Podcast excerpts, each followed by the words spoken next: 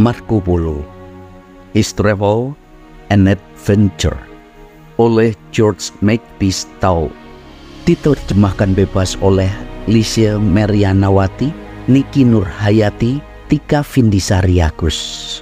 Teks ini merupakan terjemahan bebas oleh para orang tua praktisi metode pendidikan Charlotte Mason, Charmed Community.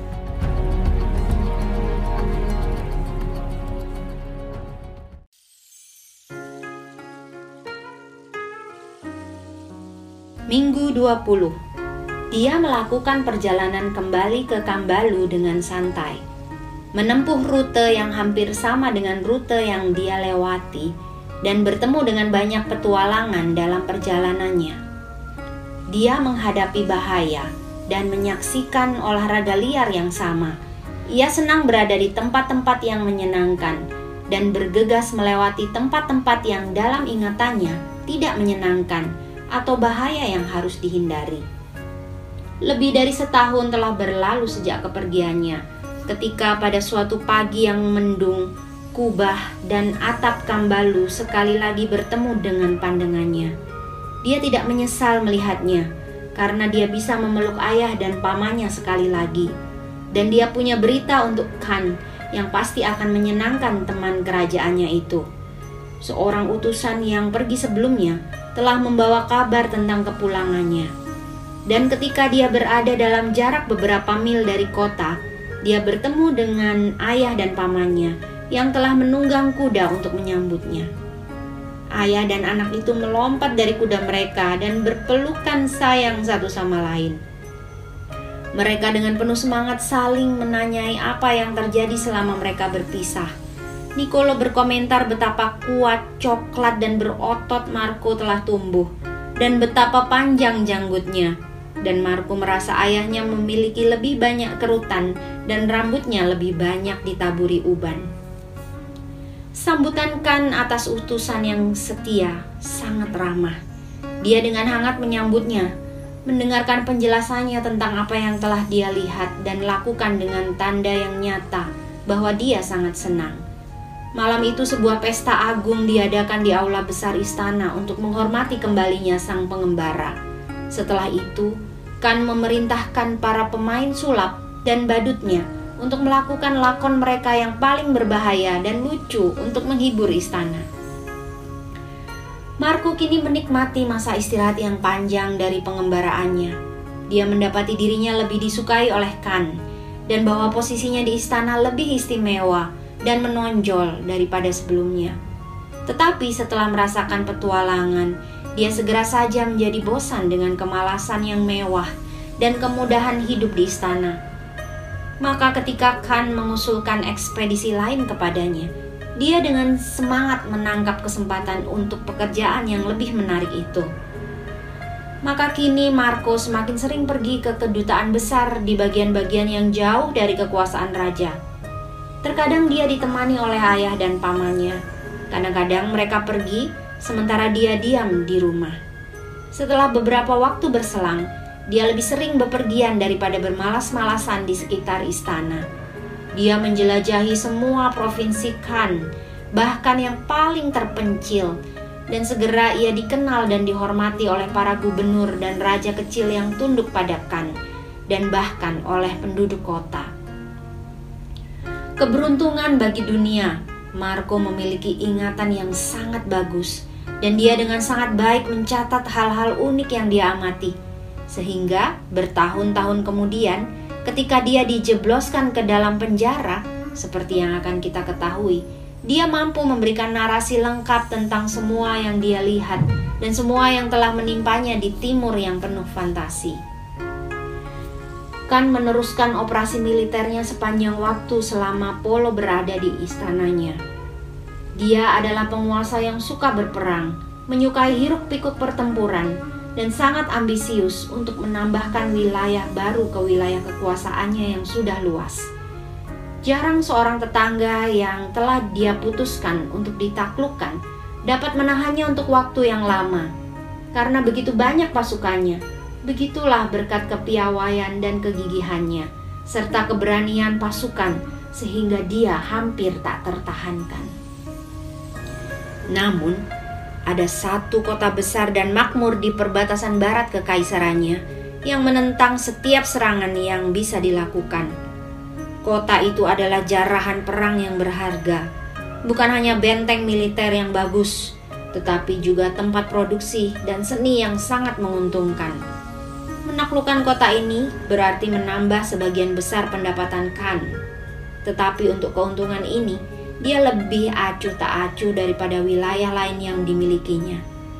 Dengan menaklukkan kota ini, dia juga akan mendapatkan populasi yang paling berkembang, pertahanan yang kuat melawan musuh-musuhnya di luar, dan tambahan pasukan dalam jumlah besar. Selain itu, Kubilai Khan tidak ingin kota asing mana pun menyaingi kotanya sendiri dalam hal kekuasaan dan kemakmuran. Dia ingin menjadi pemimpin paling berkuasa di Asia. Selama tiga tahun kota pemberani ini yang bernama Sayanfu, Xiangfan atau Xiangyang telah bertahan melawan pasukan kekaisaran. Meskipun Khan telah mengirim pasukan yang kuat untuk mengepungnya, tentara hanya bisa mendekatinya di satu sisi, karena di sisi lain kota itu dibatasi oleh danau yang luas. Di seberang danau ini muncul perbekalan yang memungkinkan garnisun bertahan maka pasukan Khan terpaksa menghentikan pengepungan dan kembali ke Katai. Kegagalan ini membuat Khan kesal karena keinginannya jarang gagal dalam hal apa pun yang dia lakukan, dan dia menjadi murung dan putus asa.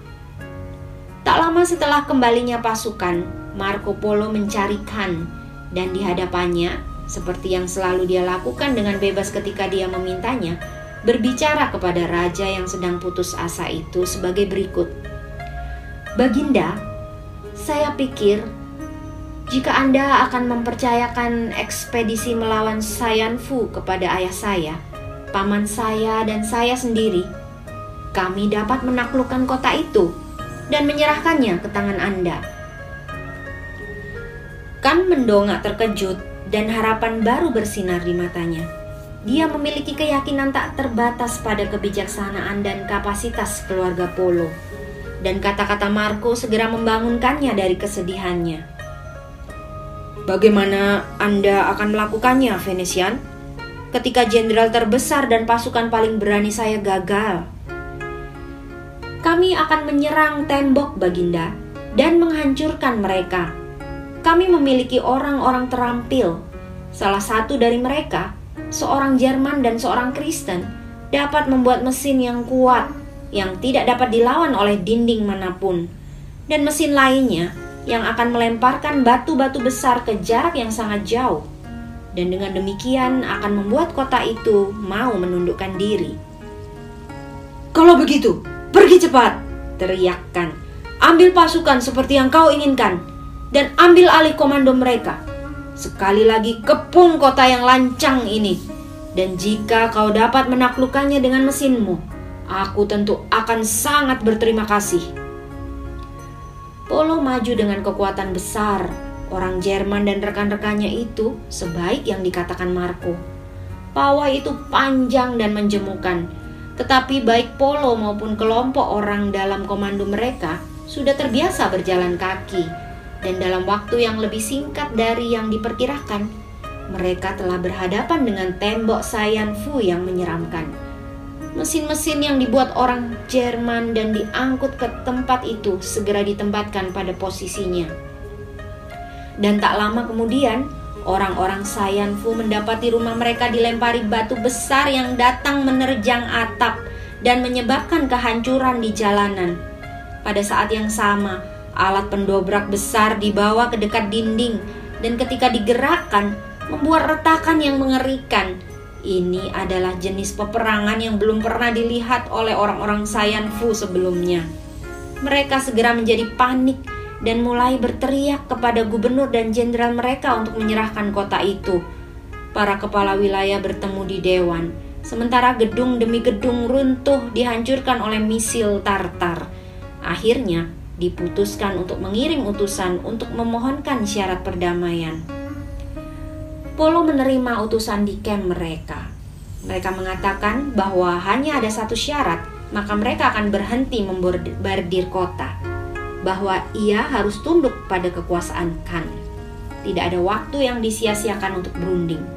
Persyaratan yang keras pun disetujui dan tentara Tartar memasuki Sayanfu dengan penuh kemenangan dan menguasai kota atas nama penguasa mereka.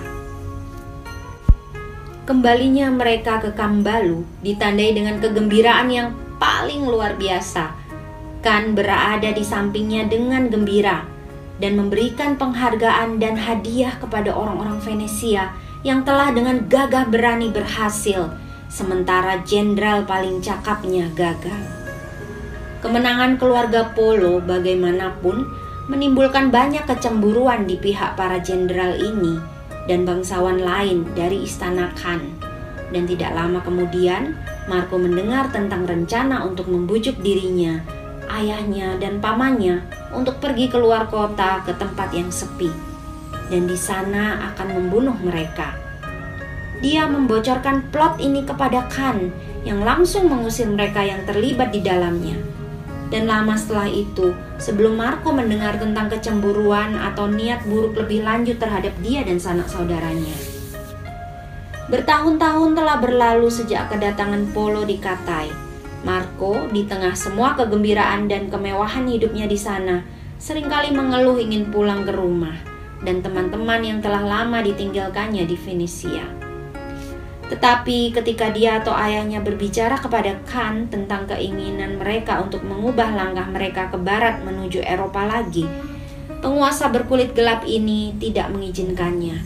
Keluarga Polo tahu betul bahwa jika Khan telah menetapkan hatinya untuk mereka tetap tinggal, dia dapat jika perlu mencegah kepergian mereka dengan paksa. Mereka juga tidak bisa berharap untuk melarikan diri secara diam-diam dari istana dan negaranya oleh karena itu, mereka terpaksa menunggu waktu mereka dan menunggu kesempatan yang menguntungkan untuk kembali ke Eropa. Sementara itu, Marco ditakdirkan untuk memiliki banyak petualangan dan melihat orang lain, sama asing dan menariknya dengan orang-orang yang telah dia kunjungi. Tidak lama setelah upaya mereka yang gagal untuk melarikan diri, Kan mengirimkan ke ekspedisi yang lebih lama dan lebih menarik daripada yang pernah dia lakukan sebelumnya.